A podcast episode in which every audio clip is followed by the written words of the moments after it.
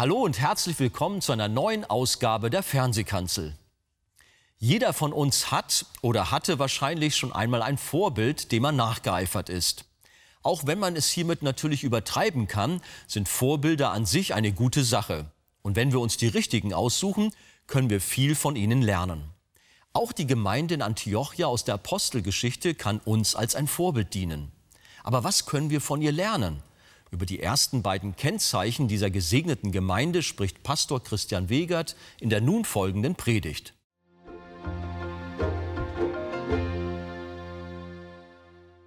Heute haben wir in der Predigt eine Gemeinde, die in vielerlei Hinsicht für uns als Arche ein Vorbild ist. Nicht nur für uns, sondern für jede Gemeinde auf der ganzen Welt. Und zwar finden wir den Bibeltext zur heutigen Predigt in der Apostelgeschichte und da in Kapitel 13. Nachdem ihr euch nun so ausgeruht habt in euren Sitzen und ihr Kraft getankt habt, lade ich euch ein, noch einmal mit mir aufzustehen. Es geht um die Missionsgemeinde in Antiochia. Apostelgeschichte 13, ab Vers 1. Und in Antiochia waren in der dortigen Gemeinde einige Propheten und Lehrer, nämlich Barnabas und Simeon, genannt Niger, und Lucius von Kyrene und Manahen, der mit dem Vierfürsten Herodes erzogen worden war, und Saulus.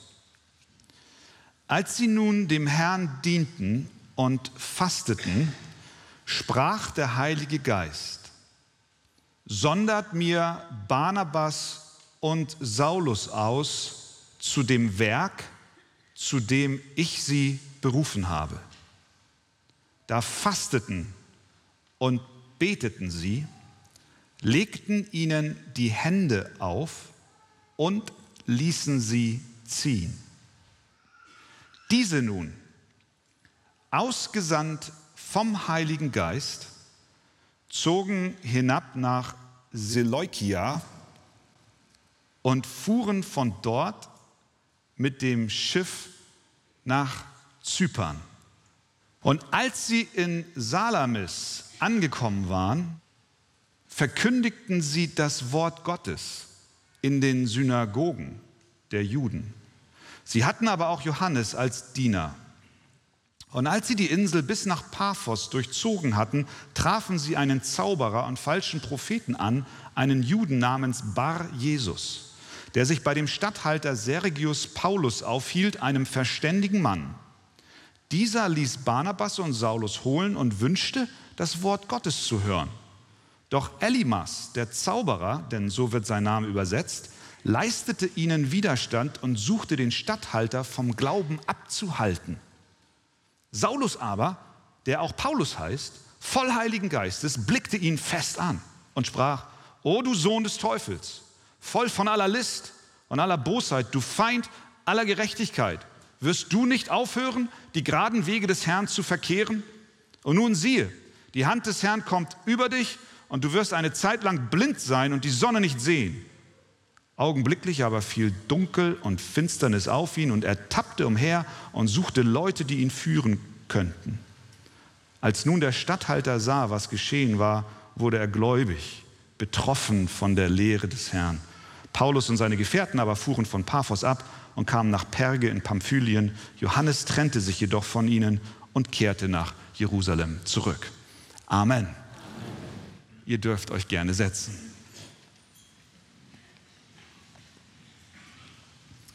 In Apostelgeschichte 13 wird ein neues Kapitel hinsichtlich der Verbreitung des Evangeliums aufgeschlagen. Uns begegnet hier zum allerersten Mal eine Gemeinde, die Menschen in Länder und Gegenden aussendet, in denen Jesus zuvor niemals verkündigt wurde.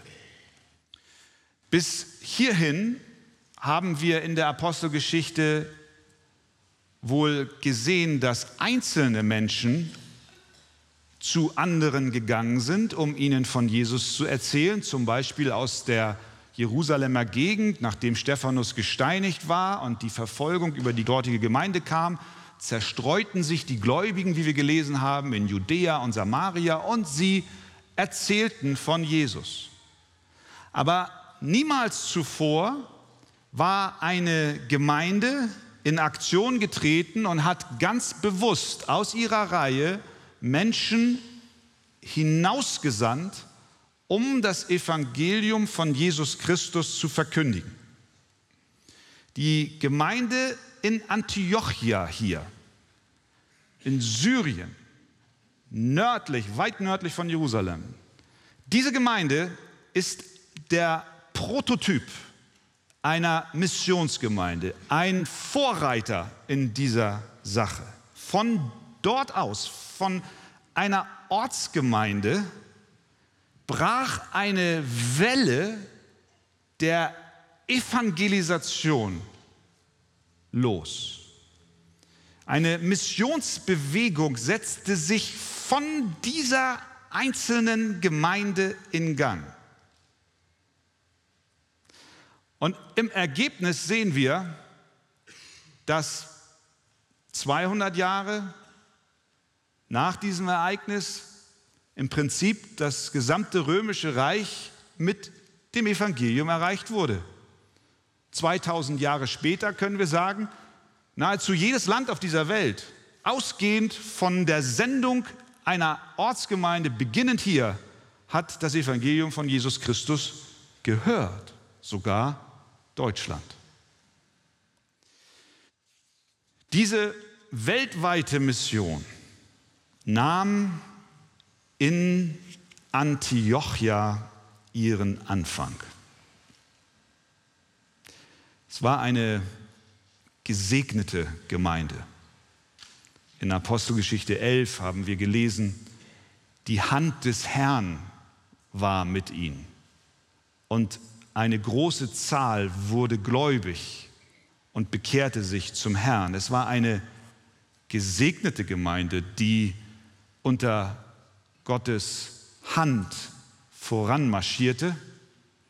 Sie war auch eine wachsende Gemeinde, nicht nur zahlenmäßig, sondern sie wuchs auch im Glauben und in der Festigkeit, im Wort. Barnabas kam nach Antiochia und ermutigte und ermahnte die Christen, stets bei dem Herrn zu bleiben. Und nachdem er das tat, heißt es noch einmal, und es wurde dem Herrn eine beträchtliche Menge hinzugetan. Die Gemeinde blühte. Barnabas holte daraufhin, als er in Antiochia war, Saulus, der in Tarsus zwischen geparkt war und brachte ihn in die Gemeinde. Und dann heißt es in Apostelgeschichte 11, es begab sich aber, dass sie, Barnabas und Paulus, ein ganzes Jahr zusammen in der Gemeinde in Antiochia blieben und eine beträchtliche Menge lehrten. Das heißt, Antiochia war gesegnet, war wachsend, war gesund. Aber die Gemeinde ruhte sich auf diesem Segen nicht aus. Sie drehte sich nicht um sich selbst, sondern sie suchten nach Wegweisung Gottes. Wie geht es jetzt weiter? Herr, was hast du vor? Das hier kann nicht das Ende sein deiner Mission, sondern es muss doch irgendwie weitergehen. Antiochia ist für uns und für alle Gemeinden in der Welt eine Blaupause, hat eine Vorbildfunktion, ein Beispiel, das wir nachahmen wollen, auch uns in der weltweiten Mission zu engagieren und nicht zu sagen, Herr, danke für den Segen, uns geht's gut und ich gehe jetzt nach Hause, sondern Gott zu fragen, und wir dürfen es tun, auch in der Vergangenheit schon und wollen es auch in Zukunft tun. Gott, wie möchtest du uns weiterführen und leiten? Deswegen schauen wir uns heute einige Kennzeichen dieser Missionsgemeinde in Antiochia an, um von ihr zu lernen. Diese vorbildliche Gemeinde. Das erste Kennzeichen der Missionsgemeinde in Antiochia ist, dass sie geisterfüllte Leiter hatte. Der Text beginnt mit einer Liste von Männern, habt ihr gelesen. Es waren geisterfüllte Männer. In Vers 1 hören wir und lesen wir ihre Namen. Gesunde Leiterschaft ist unverzichtbar. Das hat Jesus schon in Matthäus Kapitel 9 deutlich gemacht. Als er das Volk sah, jammerte es ihn, denn sie waren geängstigt und zerstreut wie die Schafe, die keinen Hirten haben. Wenn eine Herde keinen Hirten hat, dann sind sie geängstigt und zerstreut. Gemeinden ohne gesunde Leiterschaft können nicht im Segen wirken und schon gar nicht in der Mission zu einem Segen sein. Deswegen hat die Gemeinde Jesu immer schon Ausschau nach Männern des Glaubens gehalten. Immer schon. Nach Männern, die voller Weisheit sind, voll des Wortes Gottes, voll des Heiligen Geistes. Das sind die Kennzeichen, die der Apostel Paulus in der Qualifikationsliste für Älteste und Vorsteher und Lehrer und Bischöfe in der Gemeinde vorbringt. Er schreibt, dass ein Leiter der Gemeinde untadelig sein soll. 1. Timotheus 3, Vers 2 und folgende. Er soll Mann einer einzigen Frau sein. Er soll nüchtern sein. Er soll besonnen sein. Er soll würdig sein, gastfrei, geschickt im Lehren, kein Säufer, nicht gewalttätig, gütig, nicht streitsüchtig, nicht geldgierig. Er soll seinem eigenen Haus gut vorstehen er soll kein Neugetaufter sein. Er muss auch einen guten Ruf haben, schreibt er, bei denen, die draußen sind. Eine Gemeinde, die die Welt erreichen will. Nicht nur Antiochia, sondern jede Gemeinde, jede biblische Gemeinde soll und muss Ausschau halten nach Leitern, die geisterfüllt und stark sind. Das war schon in Jerusalem so bei der Wahl der Diakone, erinnert ihr euch? Als die Apostel nicht mehr hinterherkamen mit der Versorgung der Leute an den Tischen und sie darüber gebetet haben, wie es am besten zu strukturieren sei und sie nach Diakonen Ausschau hielten, da sagten sie Folgendes zur Gemeinde, darum, liebe Brüder, seht euch um nach sieben Männern in eurer Mitte, die einen guten Ruf haben und voll Geistes und Weisheit sind. Und sie wählten Stephanus, wie es dann heißt in Vers 5 Apostelgeschichte 6, einen Mann voll Glaubens und Heiligen Geistes.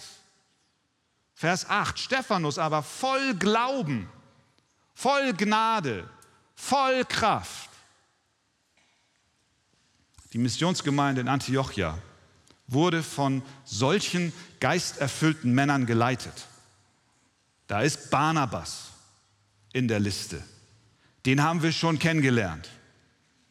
Er ist ein Levit von Zypern. In Vers 24 des 11. Kapitels lesen wir über diesen Barnabas. Denn er war ein guter Mann und voll Heiligen Geistes und Glaubens. Er war hoch angesehen, ein warmherziger Mensch, ein Lehrer, ein Tröster, er wurde auch Sohn des Trostes genannt, das war die Bedeutung seines Namens. Dann ist da Simeon, genannt Niger, buchstäblich übersetzt, Simeon, genannt der Schwarze. Er hatte wahrscheinlich dunkle Haut, stammte aus Afrika. Dann war da Lucius von Kyrene, Manahen, ein Freund von Herodes dem Vierfürsten, an dessen Leben wir sehen können, wie Gott ihn aus der Finsternis gerettet hat. Denn Herodes, der Vierfürst, das war Herodes Agrippa, war der Mann, der Johannes den Täufer enthaupten ließ und der auch bei der Kreuzigung Jesu eine Rolle gespielt hat. Dieser Manahen wuchs mit dem König Agrippa zusammen auf, war vielleicht ein Pflegebruder. Und dann haben wir Saulus, einen ehemaligen Christenverfolger, der dazu bestimmt war, der Schlüssel zur Heidenmission zu sein, von dem wir wissen, er war voll Heiligen Geistes. Es waren fünf Geisterfüllte Männer. Warum können wir das sagen? Einmal, weil Barnabas direkt so bezeichnet wird, weil wir es aus dem Leben des Apostel Paulus wissen und weil sie, wie Vers 1 sagt, sie waren Propheten und Lehrer. Sie waren vom Geist Gottes erfüllt. Wo liegt die Anwendung für uns? Es ist unbiblisch und ungesund, wenn eine Gemeinde unter der Leiterschaft eines Einzelnen steht. Das sehen wir daraus. Es sollte immer eine Pluralität von Ältesten geben. Hier waren fünf genannt. Diese Brüder leiteten gemeinsam und Älteste leiten gemeinsam. Sie bewegen zusammen die Fragen der Gemeinde vor dem Herrn. Sie ringen gemeinsam um Einmütigkeit in wesentlichen und wichtigen Entscheidungen, was die Gemeinde angeht. Und an dieser Stelle, liebe Archegemeinde, an dieser Stelle möchte ich ganz bewusst und ganz deutlich unserem Herrn danken für die Ältesten dieser Gemeinde. Wir sind durch eine Gruppe von Brüdern gesegnet. Und ich mache jetzt nicht Werbung in eigener Sache. Ich stelle mich jetzt mal raus und zeige auf die anderen Ältesten. Und kann nur an dieser Stelle sagen, Gott, ich danke dir. Ich habe schon oft dem Herrn gedankt für diese wunderbaren Brüder, die erfüllt sind mit dem Heiligen Geist, voller Weisheit und Gnade. Und das kann ich über jeden einzelnen meiner Brüder sagen. Ich glaube, wir als Gemeinde dürfen das auch einmal dankend zur Kenntnis nehmen. Denn es ist nicht selbstverständlich. Denn es gibt viele Gemeinden, die leiden darunter, dass keine geisterfüllte, einmütige Leiterschaft da ist. Und erst dann, wenn die Gemeinde einmütig und unter der Leitung des Heiligen Geistes von Gott auserwählten Brüdern vorangeführt wird, kann sie eine Kraft entwickeln. Nicht nur nach innen, sondern auch nach außen. Das war die Basis der Missionsgemeinde in Antiochia.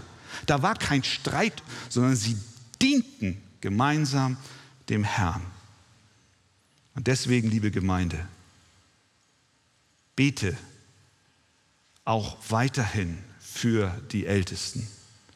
Denn unsere Missionskraft wächst, wenn Brüder in Einheit und Demut zur Ehre Gottes der Gemeinde vorstehen. Am Ende wird die Ehre Gottes umso größer.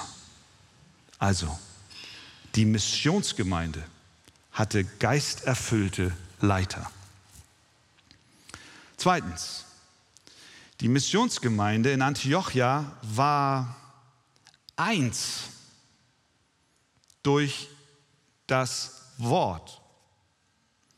Wir haben gesehen, dass die Leiter aus ganz unterschiedlichen Hintergründen kamen. Sie hatten verschiedene Lebensgeschichten, sie kamen aus verschiedenen Gegenden und auch aus verschiedenen Kulturen und doch waren sie eins. Was hat sie eins gemacht? Sie waren Propheten und Lehrer.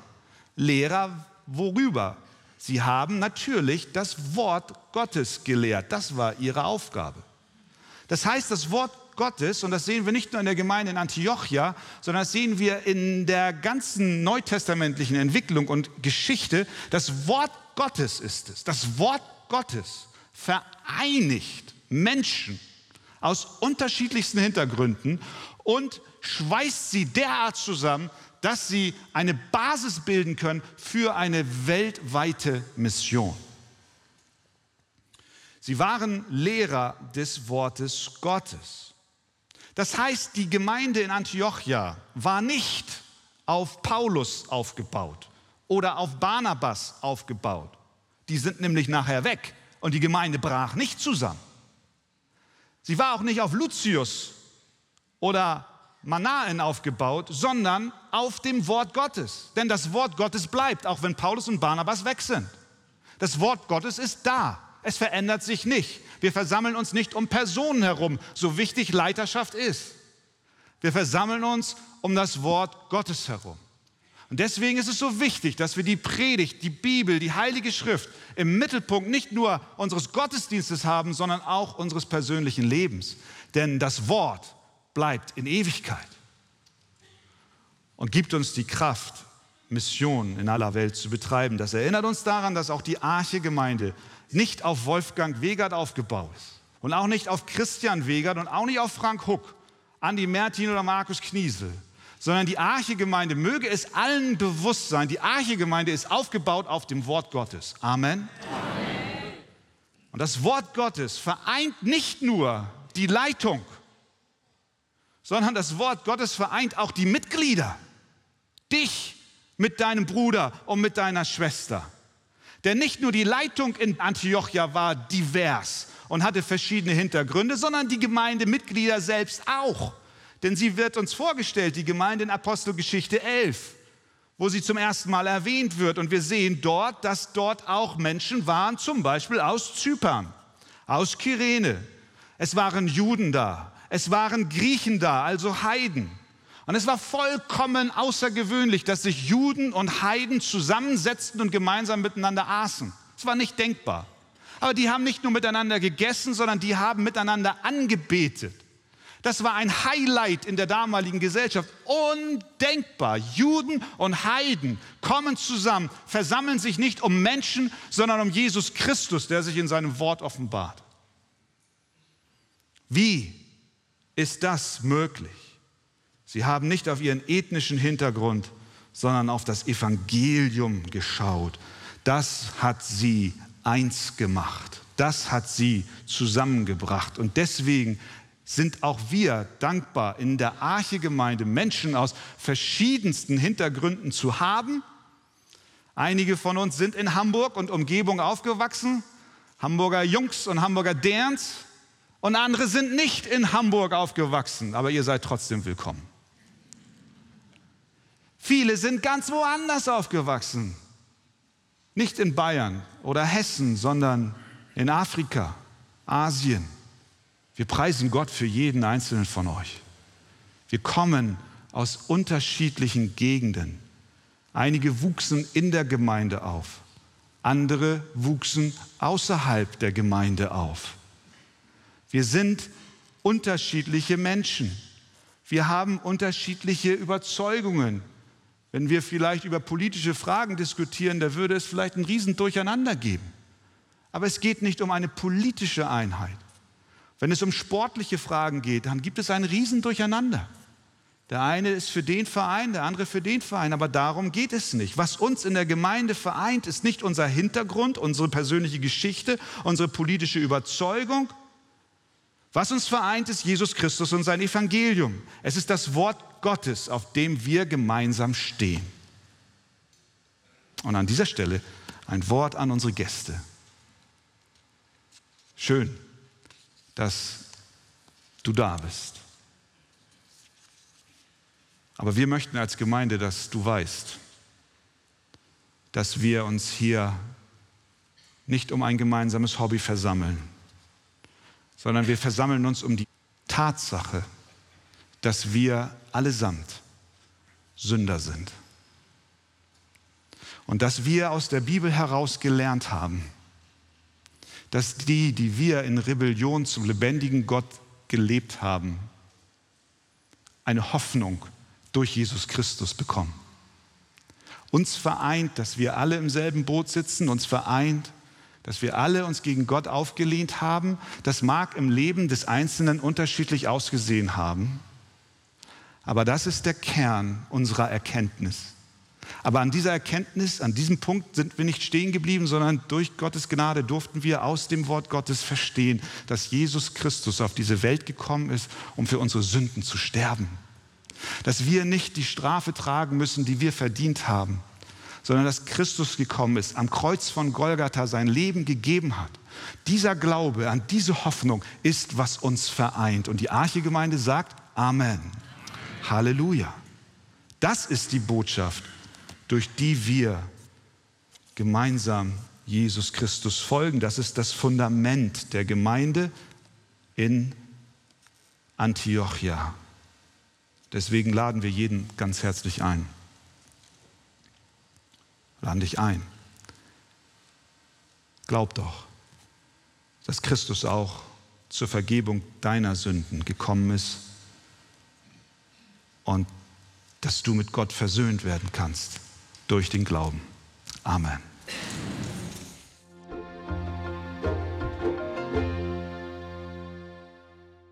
Jesus ist auf diese Welt gekommen, um für unsere Sünden zu sterben und uns Leben zu schenken. Möchten Sie weiterführende Informationen zu diesem Thema? Dann lesen Sie in dem Buch Das Evangelium kennen und genießen von Pastor Wolfgang Wegert das Kapitel Ein barmherziger Gott. Dort finden Sie vertiefende Ausführungen zu Inhalten der Predigt. Auf Wunsch erhalten Sie ein Exemplar kostenlos. Und bestellen Sie gerne unser Magazin Die Taube. Diese enthält alle aktuellen Programmhinweise über die Ausstrahlung der Fernsehkanzel sowie weitere Informationen zum Gemeinde- und Missionswerk Arche. Wir freuen uns über jeden Kontakt zu unseren Zuschauern. Sie erreichen uns per Brief, E-Mail oder zu nachfolgenden Zeiten unter der eingeblendeten Telefonnummer. Näheres zur evangelisch reformierten Freikirche Arche finden Sie im Internet. Liebe Zuschauer, wir freuen uns über die Möglichkeit, die Fernsehkanzel ausstrahlen zu können. An erster Stelle danken wir Gott dafür. Dann sind wir aber auch allen Freunden dankbar, die uns mit Gebet und finanziellen Mitteln unterstützen. Ohne sie wäre das nicht möglich. Über eine Spende auf die eingeblendete Kontoverbindung würden wir uns sehr freuen. Ich verabschiede mich nun und wünsche Ihnen einen gesegneten Tag. Schauen Sie gerne beim nächsten Mal wieder rein.